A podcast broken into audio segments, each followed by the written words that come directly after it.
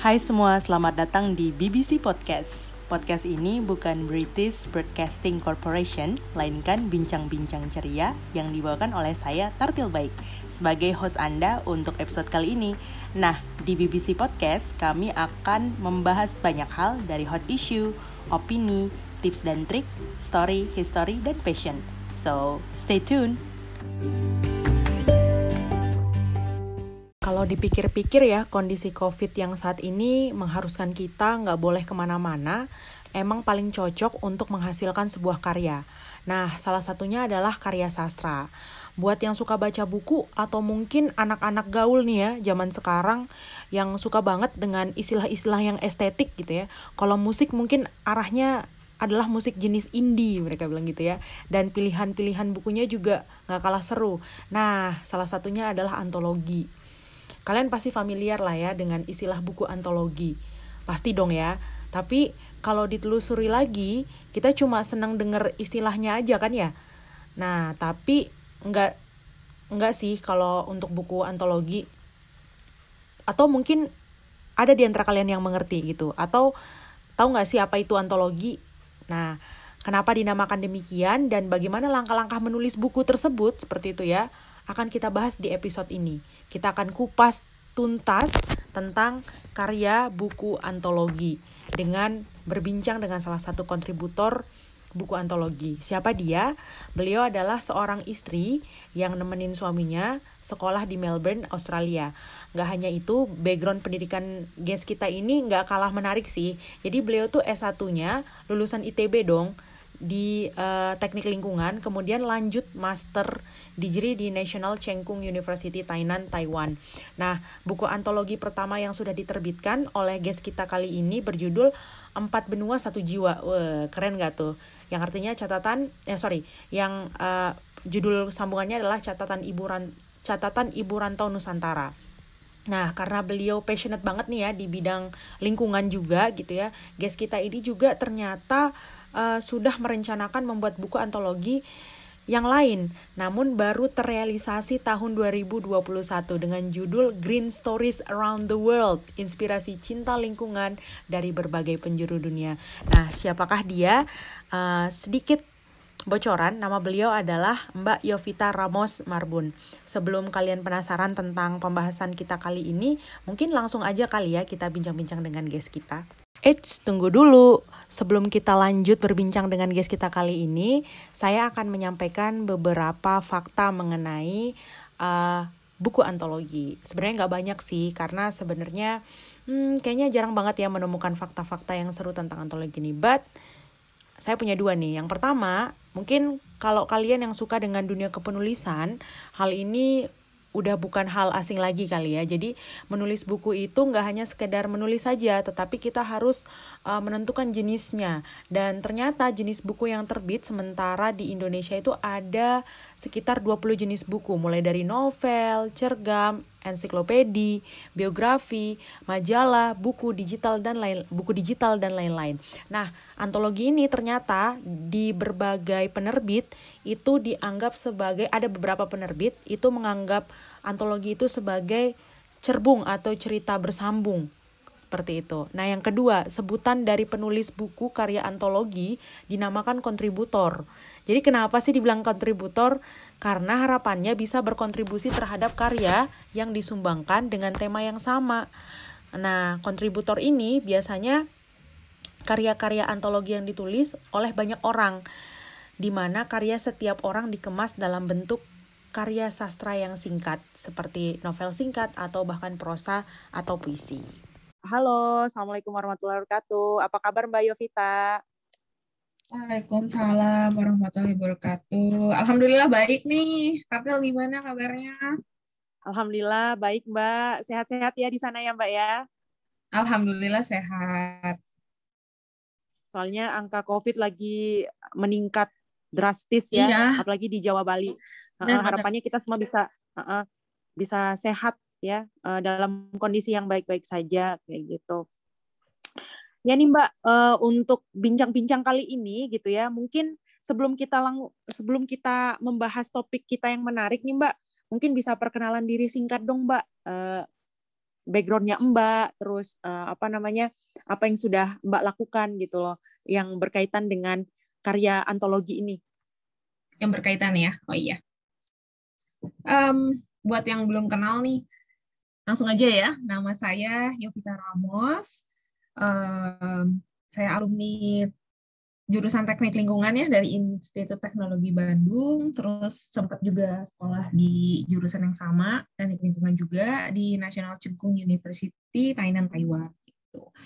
Nah, terus um, untuk domisili sekarang tinggal di Surabaya. Kemarin itu sempat nemenin suami PhD di Melbourne, Australia gitu. Nah, um, jadi waktu di sana itu karena memang fokusnya untuk jadi support system ya gitu ya untuk nemenin banyak ikutan komunitas gitu. Nah, salah satunya ikut komunitas uh, selain yang offline kan Melbourne gitu. Tapi kalau yang buat yang online-nya waktu itu walaupun sebelum pandemi ya, itu udah sering banyak online itu ikut komunitas ibu profesional gitu. Nah, di situ uh, ngeluarin antologi pertama yang pertama judulnya Empat Benua Satu Jiwa gitu. Jadi dia tuh komunitasnya sebenarnya buat buat apa sedunia ya cuma waktu itu saya masuknya ke bagian non Asia gitu jadi ya empat benua itu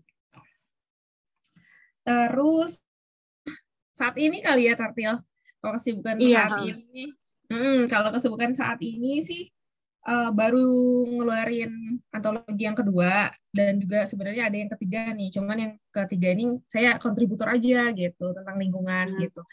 Insya Allah mungkin uh, mungkin bulan depan ya gitu atau dua bulan lagi udah mulai cetak gitu kan.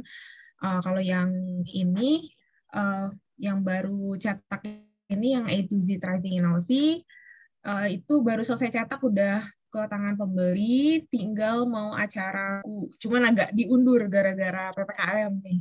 Jadi ya uh, ya udahlah ya, yang penting sehat dulu ya. Terus nanti insya Allah kalau misalnya udah COVID-nya mulai mereda, nanti kita bikin acara sekalian selebrasi penutupan semua kegiatan rangkaian uh, perjalanan buku gitu. Kayaknya itu aja sama apa ya mungkin selain ngurusin buku juga ngurusin ada dapat project juga project dari ITS kan suami uh, jadi dosen luar biasa di masih belum tetap sih gitu ya di ITS tapi udah ada kayak kerjaan-kerjaan dikit gitu jadi uh, itu aja sih selama ppkm di rumah gitu. I see. Menarik ya Mbak ya. Tadi ngomongnya pokoknya sesuatu yang kayaknya out of the box, out of out of our mind gitu ya, ontologi, kontributor dan lain sebagainya. Mungkin bagi teman-teman yang pernah berkontribusi menul, uh, membuat tulisan-tulisan seperti ini atau karya-karya seperti ini nyambung kali ya Mbak ya. Nah, khusus di episode kali ini kita akan membahas lebih dalam tentang karya antologi yang yang yang sudah uh, pernah Mbak Yovita uh, terbitkan gitu ya. Ternyata banyak ya Mbak ya dan menarik-menarik sekali dari judul-judulnya aja apalagi skopnya wah udah sampai uh, apa namanya ya seluruh dunia aja kayak gitu. Oke Mbak, mungkin ini pertanyaan yang paling common, yang paling sering dipertanyakan oleh orang-orang mungkin kayak saya gitu ya atau orang lain gitu. Ngomong-ngomong jenis buku nih Mbak ya, mungkin karena kita keseringan baca buku apa aja gitu. Pokoknya semua buku kita baca terus yang kita tahu cuma uh, buku itu ada fiksi dan non fiksi saja gitu. Nah, baru-baru ini kan yang lagi up ini termasuk buku antologi nih. Kira-kira apa sih sebenarnya buku antologi ini dan kenapa dinamakan antologi? Iya.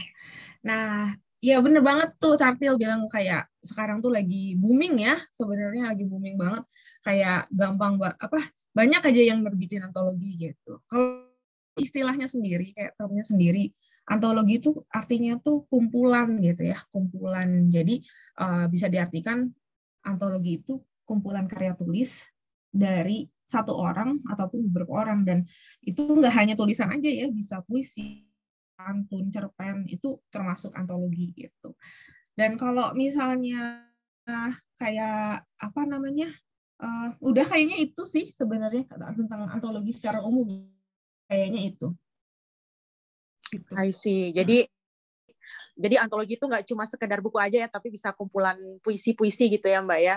Aku bahkan iya. sempat kepo mbak kayak misalnya uh, oh ternyata antologi itu berasal dari bahasa Yunani, artinya karangan bunga gitu. Terus iseng-iseng baca komentarnya orang di salah satu uh, apa namanya kayak um, website gitu ya, nulisnya kayak buku tentang karangan bunga kayak gitu. Kayak maksudnya mereka iseng-iseng kayak gitu gitu. Tapi ternyata lebih kompleks gitu ya.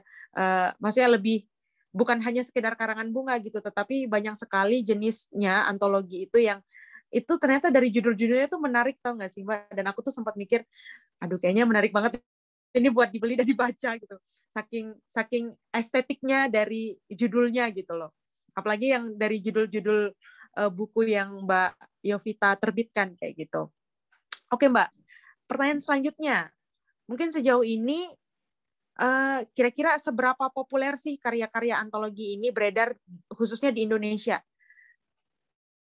Mungkin bisa diceritakan sedikit gitu ya tentang perkembangan karya-karya ini dari dulu sampai sekarang. Maksudnya dari dulu kan orang mungkin mungkin uh, yang suka baca-baca buku aja uh, apa yang mungkin mengerti tentang ini gitu. Tapi sekarang tiba-tiba populer siapa aja tahu tapi nggak paham antologi itu apa.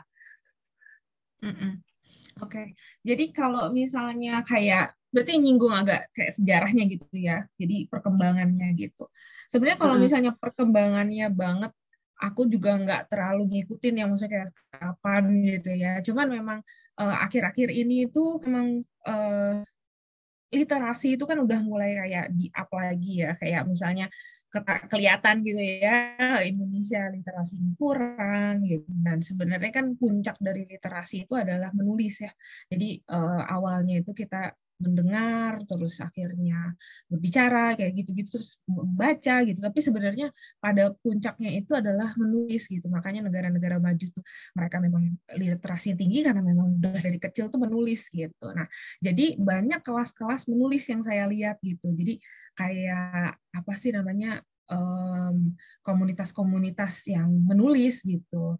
Nah dari situ sebenarnya awalnya akhirnya banyak antologi kalau yang saya lihat gitu.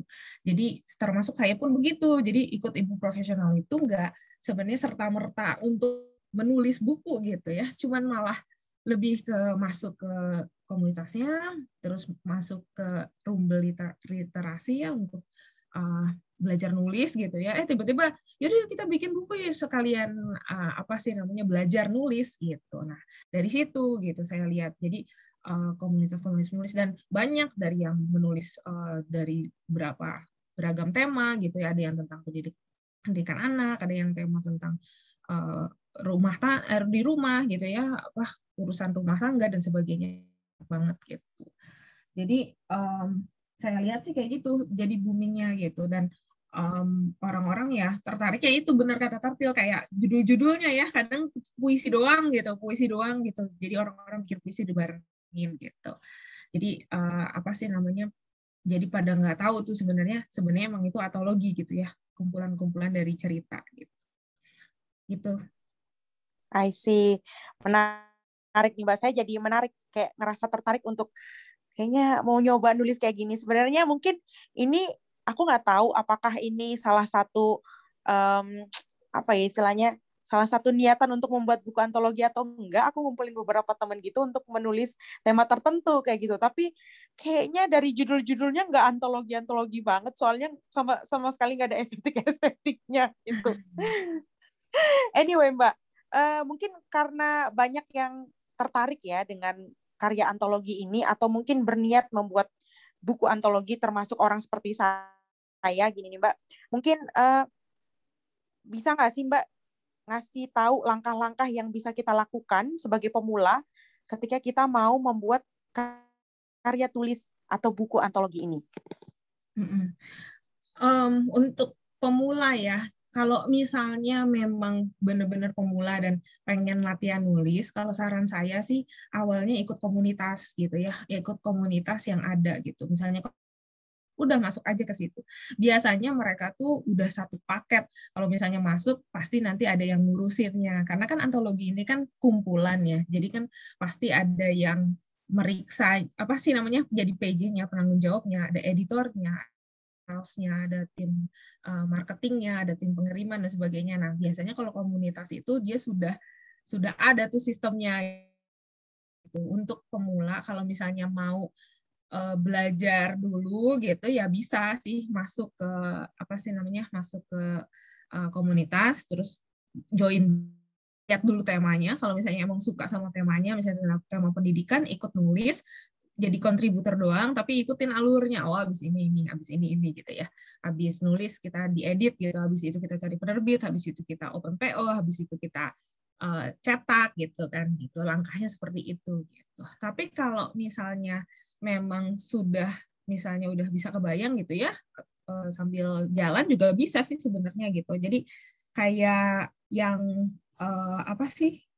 Yang saya itu kan memang yang pertama memang saya udah ngikut dulu tuh. Terus yang kedua uh, saya akhirnya tahu gitu ya caranya gitu ya. Milih komunitas aja cari kontributornya siapa bikin tim sendiri bikin uh, penanggung jawabnya kebetulan saya gitu ya. Terus cari editornya gitu. Terus nyari bikin tim sendiri kayak tim marketing tim pengiriman udah ngikutin. Dan biasanya uh, bisa ngobrol juga tuh sama penerbit gitu. Misalnya kayak sesi konsultasi juga ada biasanya gitu Walah.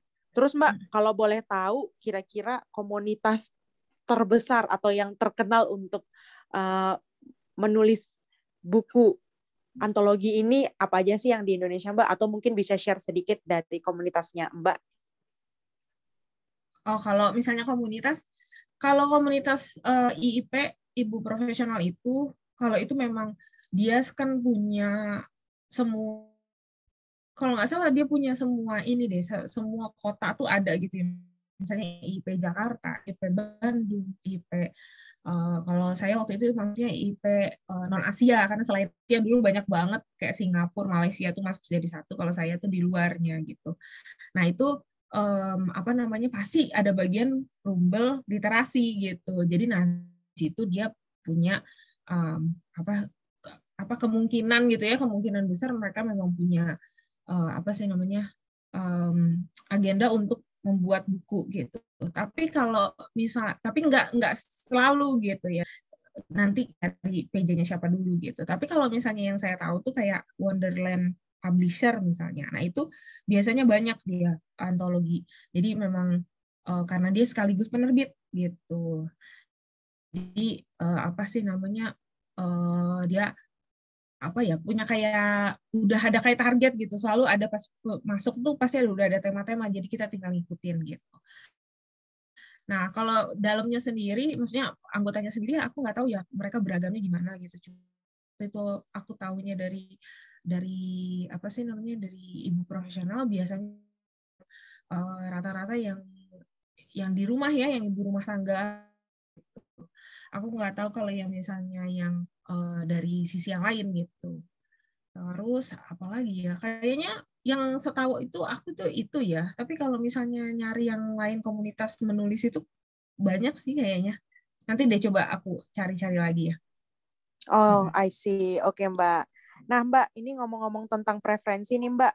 Uh, kenapa sih mbak memilih menjadi penulis atau kontributor untuk uh, buku-buku antologi ketimbang buku-buku uh, yang lain nih mbak kira-kira apa sih keuntungan dan kerugiannya gitu Mbak kalau dari uh, apa perspektif Mbak Yovita. Oke. Okay. Kalau misalnya keuntungannya gitu ya uh, jadi cerita nih kita dari awal waktu kenapa waktu itu uh, milih kan memang pertama kali punya buku itu kan memang karena kita kan gabung dalam rumah belajar literasi sebenarnya pada suka nulis ya sebenarnya pada suka nulis, bisa nulis, tapi kan nggak pede gitu.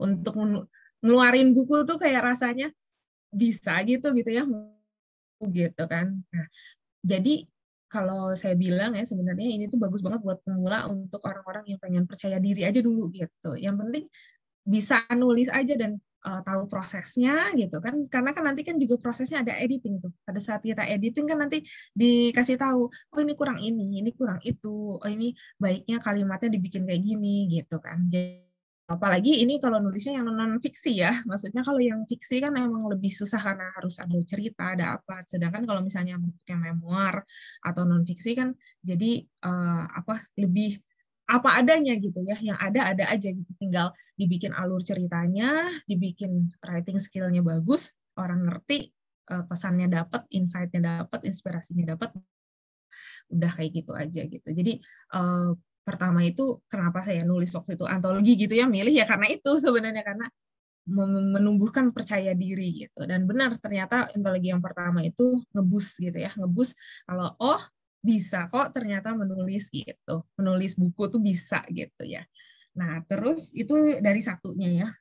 Kayak terus yang kedua eh, dari sisi pengerjaannya. Pengerjaannya tuh lebih mudah. Karena kan kita kalau nulis buku bisa dua penerbit ya, penerbit mayor atau penerbit indie. Kalau penerbit mayor semua marketing itu dihandle penerbitan itu dihandle oleh si mayor itu. Misalnya uh, Gramedia, Alex Media atau bahkan di yang itu juga punya program mayor gitu. Seperti misalnya Stiletto dia punya mayornya. Mayornya itu jadi dia yang ngurusin semuanya sampai kayak ke market marketingnya gitu. Nah uh, kalau misalnya kita pakai penerbit indie itu uh, kita yang ngerjain sendiri gitu kan. Nah kalau buku solo berarti kan kita yang ngerjain sendiri kan gitu yang mulai dari apa-apanya sampai terakhir tuh kita ngerjain. Nah kalau antologi kan berarti enak karena udah ada timnya tinggal dibagi-bagi aja kerjaannya. Jadi pengerjaannya pun lebih mudah untuk mengerjakan uh, apa namanya uh, dalam prosesnya gitu. Nah terus yang ketiga mungkin sisi budgeting ya. Kalau misalnya balik lagi kalau mayor ya berarti apa namanya biaya semua diambil apa dipegang sama mayor kalau indie berarti kan uh, kayak cetak itu biaya terbit biaya desain semua kan kita yang tanggung. Nah kalau antologi berarti kan uh, biaya kita bagi-bagi ya untuk beberapa penulis gitu. Dan uh, apa namanya jadi lebih mudah gitu. Dan biasanya kan buku punya kuota ya misalnya kuotanya harus 200 halaman gitu ya. Kalau misalnya bareng-bareng sama teman-teman kan pasti teman-teman cuma menulis berapa halaman gitu kan kali aja udah insya Allah cukup jadi bisa terbit. Karena biasanya penerbit punya kuota kuota penerbit harus dipegang gitu. Terus terakhir kenapa waktu itu aku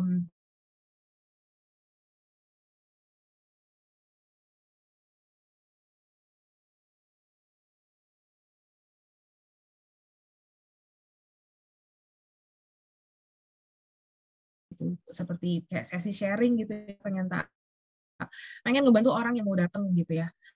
Waktu yang pertama itu nggak bertema gitu pengen cerita cerita aja. Nah yang kedua ini oh kan karena udah punya basic waktu itu ngerjain jadi pengen aja bikin lebih apa ya lebih merangkum gitu. Merangkum terus pengen jadi panduan buat teman-teman yang datang ke Australia gitu.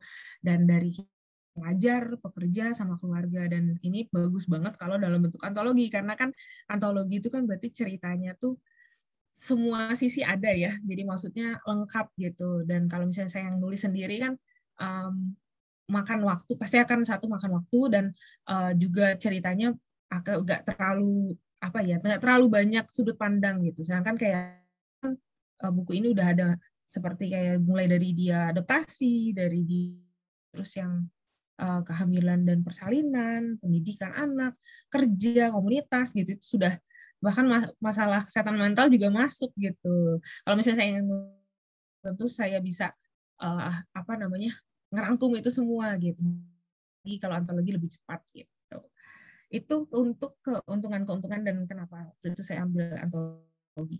Kalau misalnya kerugiannya atau kelemahannya mungkin apa ya kelemahannya um, Mungkin ini kali ya, kalau misalnya antologi yang saya tahu, kalau misalnya penerbit mayor seperti kayak Gramedia, Alex Media itu agak sulit untuk kita masukin antologi kalau misalnya uh, kayaknya harus banyak editing deh. Soalnya uh, kayak memoir gitu mereka nggak terlalu ini. Jadi bahkan ada waktu itu antologi sebenarnya dia antologi cuman disebutnya cerpen gitu cerita pendek nah aku nggak tahu kenapa mungkin ya untuk yang uh, apa penerbit yang mayor kayak gitu.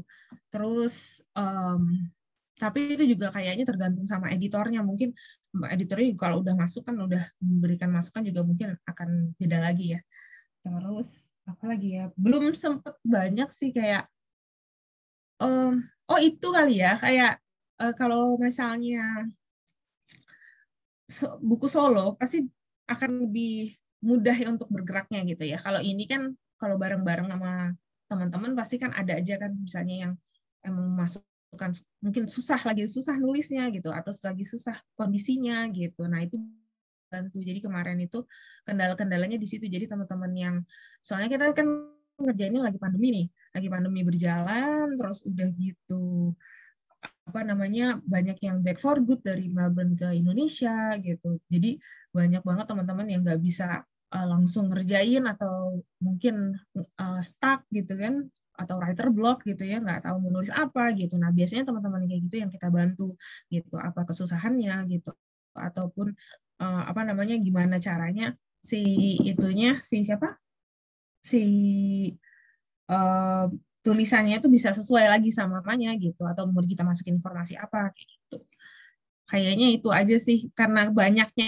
itu aja jadinya agak uh, apa namanya sulitnya di situ gitu Iya sih, kayaknya kebayang banget kalau misalnya nulis rame-rame itu pasti ada aja friksi-friksinya, entah itu waktu gitu ya, terus uh, kayak waktu sih kayaknya yang mungkin uh, apa namanya uh, yang paling ber, yang paling yang paling mungkin terjadi uh, antara semua orang gitu ya, kalau misalnya melakukan sebuah uh, kerjasama gitu. Iya betul. Oke mbak. Jadi, mm -mm. Silakan mbak. Tadi mau ngomong apa?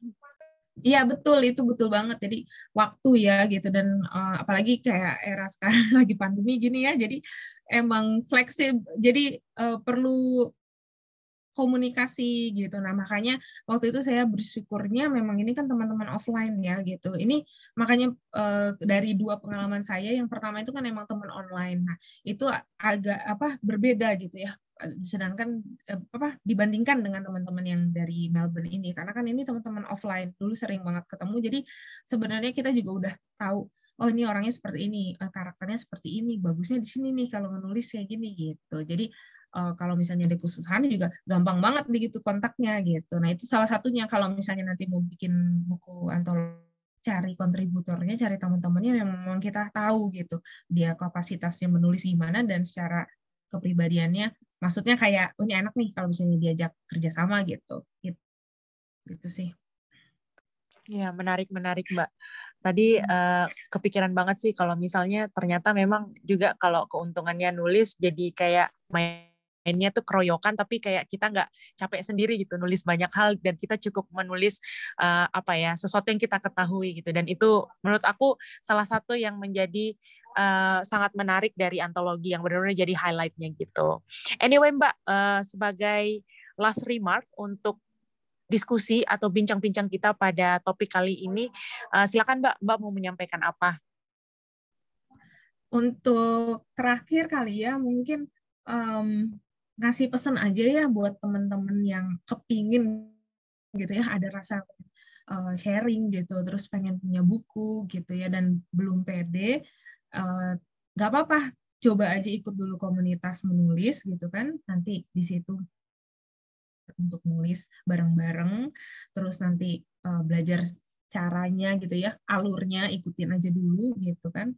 Karena insya Allah uh, apa sih namanya ya kalau misalnya belum terjun tuh kayaknya segalanya impossible gitu ya. Tapi pada saat nulis gitu kan dan enjoy prosesnya itu insya Allah nanti rewarding apalagi emang yang benar-benar suka buku ya suka nulis gitu karena emang kalau saya dari kecil memang suka banget gitu sama buku apalagi kayak koleksi koleksi buku tuh kayak aduh gimana gitu gitu jadi uh, apa namanya untuk kayak nyari PD-nya itu ya bisa coba di apa cari-cari dulu gitu kan kayak gitu. Terus nggak apa-apa uh, kayak konseling kayak gitu, insya Allah bisa sih.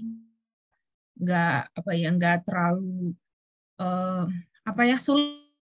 Sebenarnya bisa di sesuatu yang apa ya uh, achievable gitu ya, achievable.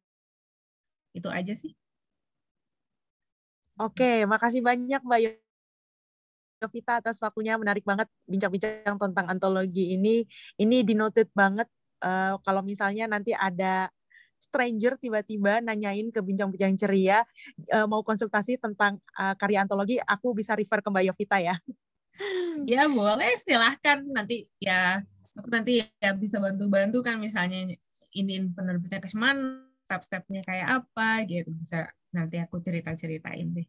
Oke, okay, thank you so much Mbak. Semoga uh, apa namanya karya berikutnya semakin mantap lagi dan makin laris lah gitu, banyak pembacanya. Amin. Makasih juga udah diundang nih sama bincang-bincang ceria kemarin udah ngobrol banyak sama Indri. Iya. Sekarang udah diundang. Ya. Makasih banyak Mbak.